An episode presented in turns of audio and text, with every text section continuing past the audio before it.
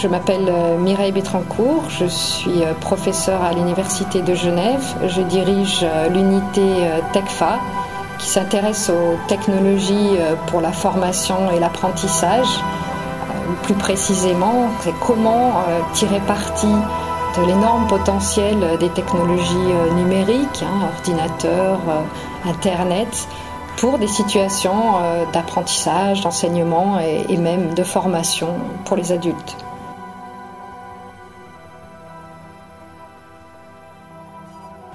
Donc nous menons des études qui sont à la fois des études de, laboratoire euh, où l'on euh, teste des euh, outils précis.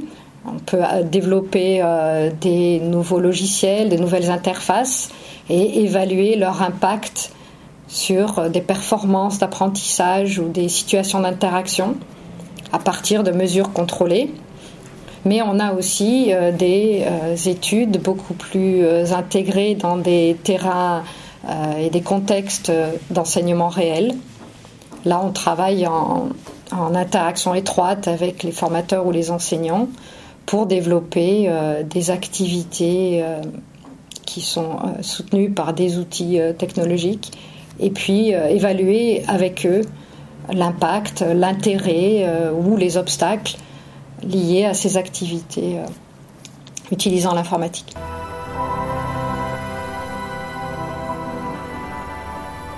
Aujourd'hui, je vais vous parler euh, des tablettes euh, numériques, souvent des tablettes tactiles d'ailleurs, et leur usage dans les situations d'enseignement et de formation.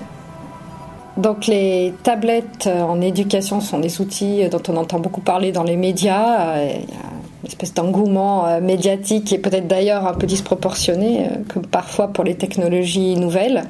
Mais en tout cas, cet outil euh, est particulièrement intéressant parce que il a des caractéristiques particulières qui sont liées à sa taille réduite, son encombrement minimal, ainsi qu'une interface un peu particulière, une interface tactile qui lui donne un aspect intéressant dans l'enseignement. Parce que par rapport aux, tablettes euh, numériques, justement, leur utilisation dans l'enseignement, il y a deux aspects euh, qui sont importants à prendre en compte. Il y a ce que l'outil euh, permet de faire, donc ce qu'on appelle les usages de cet outil, ce que ça apporte, et il y a ses caractéristiques propres qui sont liées à son interface, sa taille, etc. Donc par rapport à, aux caractéristiques de l'outil, ce qui est intéressant dans les tablettes, c'est leur encombrement qui est faible, qui permet une mobilité dans la classe par exemple, mais qui permet également euh, de l'intégrer plus facilement dans les outils de la classe. On ouvrira la tablette comme on ouvrira un livre, euh, on la fermera également quand on n'en aura plus besoin. Inutile de se déplacer dans une salle informatique ou euh, au fond de la classe. Donc ça, ça permet un usage plus spontané, plus immédiat, qui, est plus propice à ce qui se passe dans les classes, hein, parce qu'une classe est quand même euh, un environnement où les choses bougent, l'enseignant doit réagir euh, à la situation, et donc un outil qui est euh, plus mobile, plus flexible, se prête mieux à ce qu'on fait en classe. Un deuxième aspect sur la caractéristique de l'outil, c'est l'interface, et notamment ces tablettes qui sont euh, la plupart des interfaces tactiles. Et donc ça, euh, c'est pas juste un gadget, ça induit euh, une utilisation qui change assez radicalement par rapport à l'ordinateur. En effet, quand on utilise un ordinateur, on a en général besoin de périphériques du type clavier, souris pour interagir avec l'interface. Euh, là, on utilise euh, le geste, euh, le doigt pour les interfaces tactiles ou éventuellement un stylet. Mais en tout cas, c'est un geste. Et ce qui change dans les tablettes, hein, qui a changé dans les tablettes tactiles, c'est le fait que le geste est porteur de sens. Au lieu de cliquer sur un menu, on va balayer avec la main pour feuilleter.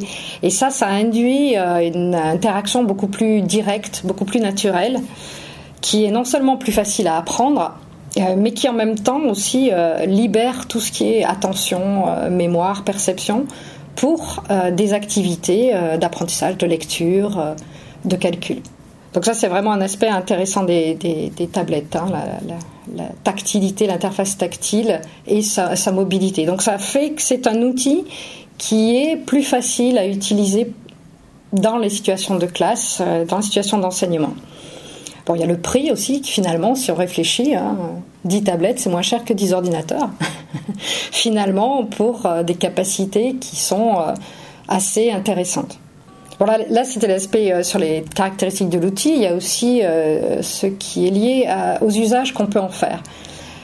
Alors là, la tablette, euh, c'est quand même aussi une sorte d'ordinateur, un petit ordinateur. Donc l'usage que l'on en fait, il n'est pas écrit d'avance, c'est vraiment la décision de la personne qui l'utilise. donc on ne peut pas dire que les tablettes sont un outil intéressant ou pas en classe. Ça dépend vraiment de ce qu'on en fait, euh, comme pour toute technologie euh, numérique. Donc, ce qui est intéressant, en fait, qui est, lié à l'usage de l'ordinateur en classe, c'est euh, par exemple le recours à l'image, à des ressources Internet authentiques, des capacités aussi de traitement automatique des réponses, si on veut mettre en place, par exemple, des exerciceurs pour des procédures à automatiser, par exemple calcul, mathématiques, etc. C'est également une chose pour laquelle on a moins d'observations dans les classes et pourtant c'est quand même quelque chose d'intéressant, c'est un outil de support à la création. On peut faire créer des posters multimédia sur un sujet, on peut faire créer des petits films, euh, soit pour accompagner une sortie ou pour tout simplement aborder un nouveau sujet. Et donc ça, c'est intéressant. On permet aux élèves non seulement de, créer quelque chose, d'apprendre sur un sujet, souvent de collaborer euh, ensemble. Donc tout un ensemble d'apprentissages qui sont très intéressants, que ce soit au niveau primaire ou secondaire.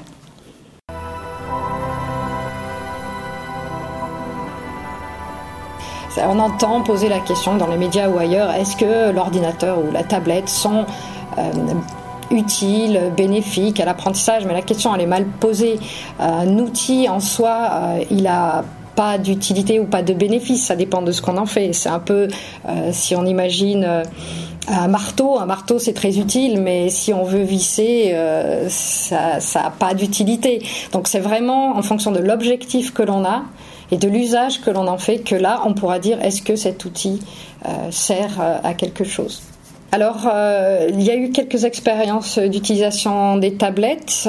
beaucoup d'expériences ont, été faites de manière relativement euh, je dirais intuitive, euh, avec des personnes qui avaient des idées, euh, des enseignants qui ont joué le jeu et des usages intéressants. Alors ça commence à venir, c'est-à-dire on commence à avoir une, une liste d'usages intéressants qui se sont, qui ont été expérimentés en classe. Donc la, la plupart du temps, l'un des, l'un des premiers usages, les usages les plus fréquents, c'est d'aller chercher des ressources internet sur un sujet particulier soit en classe entière, soit un petit groupe qui doit se documenter pendant que le reste de la classe fait autre chose sur un sujet. Et là, justement, tout, tout l'art, je dirais, de l'enseignant, c'est de sélectionner des ressources à l'avance, par exemple. Euh, si ce sont des enfants jeunes, il vaut mieux sélectionner des sites, par exemple, sur lesquels les enfants vont chercher. Donc on a l'avantage de ressources authentiques, de vraies recherches Internet, mais en même temps euh, sans avoir les inconvénients que l'enfant se perde euh, sur des sites qui sont plus ou moins fiables, sans parler des problématiques euh, liées à ce qu'on peut trouver d'indésirable. Mais en général, il y a des filtres qui sont assez bien faits. Donc ça, c'est un des usages, des, usages qui est très intéressant, hein, l'accès à Internet euh, au moment où on en a besoin. D'autres usages qui sont liés aussi à la collaboration, par exemple le fait de faire écrire des notes par les élèves sur des activités qui sont souvent centralisées par un, à l'aide d'un outil, notamment par exemple Evernote, qui est euh, un outil qui semble très apprécié par les enseignants pour euh, garder euh, des notes qui sont accumulées par les différents élèves ou les groupes d'élèves. Puis évidemment, on a tous les exerciceurs qui sont développés, qui permettent de faire des activités très ponctuelles, un exercice de mathématiques, un exercice de français, avec feedback correctif qui est donné à chaque élève, ce qui lui permet l'élève à la fois de progresser à son rythme, d'avoir un feedback personnalisé. Euh, s'il ne réussit pas, il n'a pas le problème d'être confronté avec une feuille maculée de rouge, donc c'est plus valorisant pour les élèves.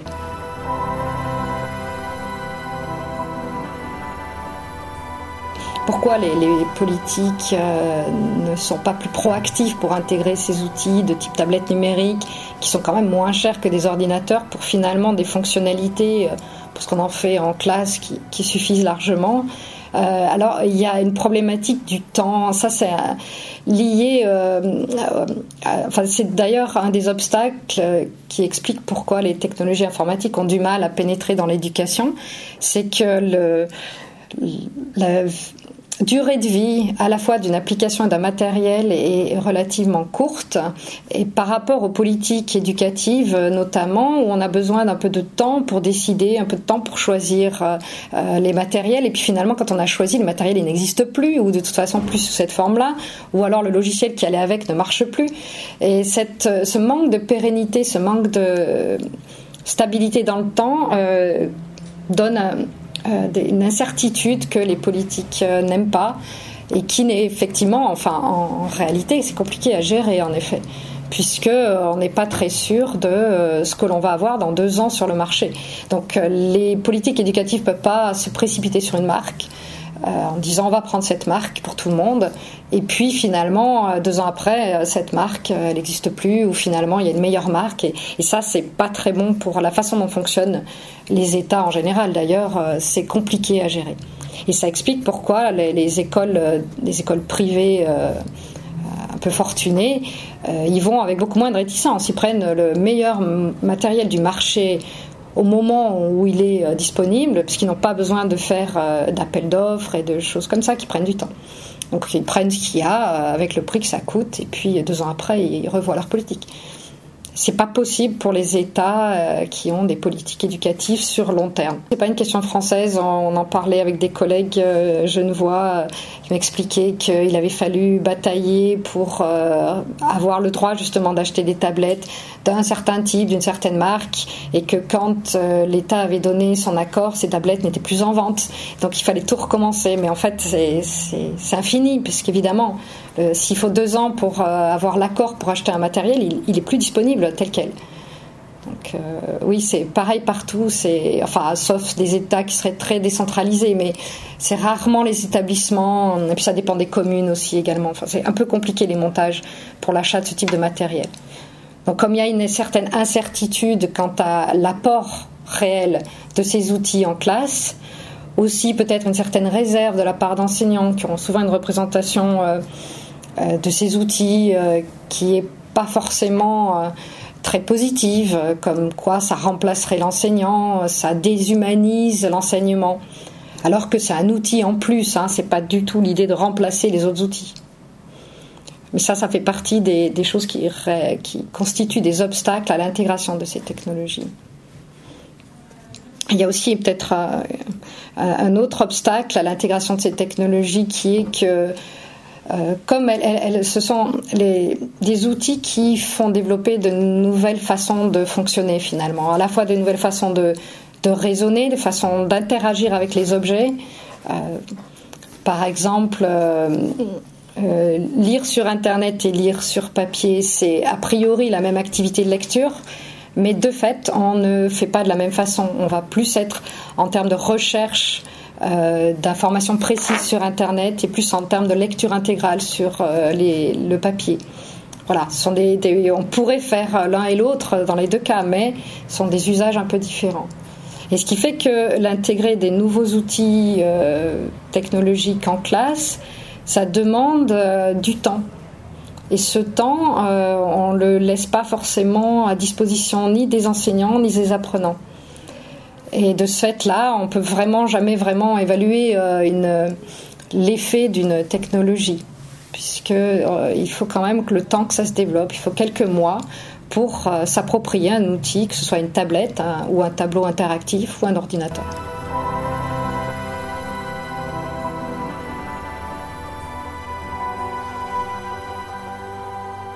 La question aussi euh, peut se poser de quel outil on intégrerait en classe. Est-ce qu'on préférerait pas un tableau en blanc interactif, euh, cinq ordinateurs ou des tablettes?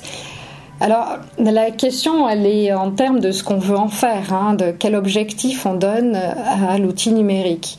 Évidemment, on pourrait dire que si on avait suffisamment d'argent, de temps, de place, on met tout et puis on voit bien euh, après euh, ce qui est utilisé, mais c'est pas très économique comme, comme façon de penser.